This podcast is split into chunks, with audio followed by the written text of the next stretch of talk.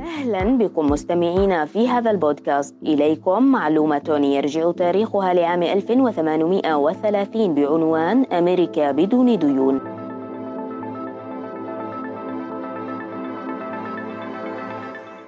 عاشت الولايات المتحدة الأمريكية يوما واحدا فقط خالية من الديون. كان ذلك بتاريخ الثامن من يناير عام 1835 عندما كان أندرو جاكسون يتولى منصب الرئيس السابع للولايات المتحدة الأمريكية حيث عزم على إخراج البلاد من الديون فازدهر قطاع الأعمال والرأسمالية في البلاد وتدفقت أموال الضرائب بكثرة حتى باتت السنوات من عام 1830 إلى عام 1835 سنوات رخاء في أمريكا.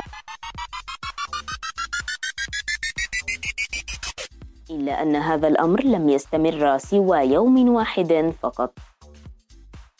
شكرا لحسن استماعكم وإلى لقاء آخر مع معلومه جديدة.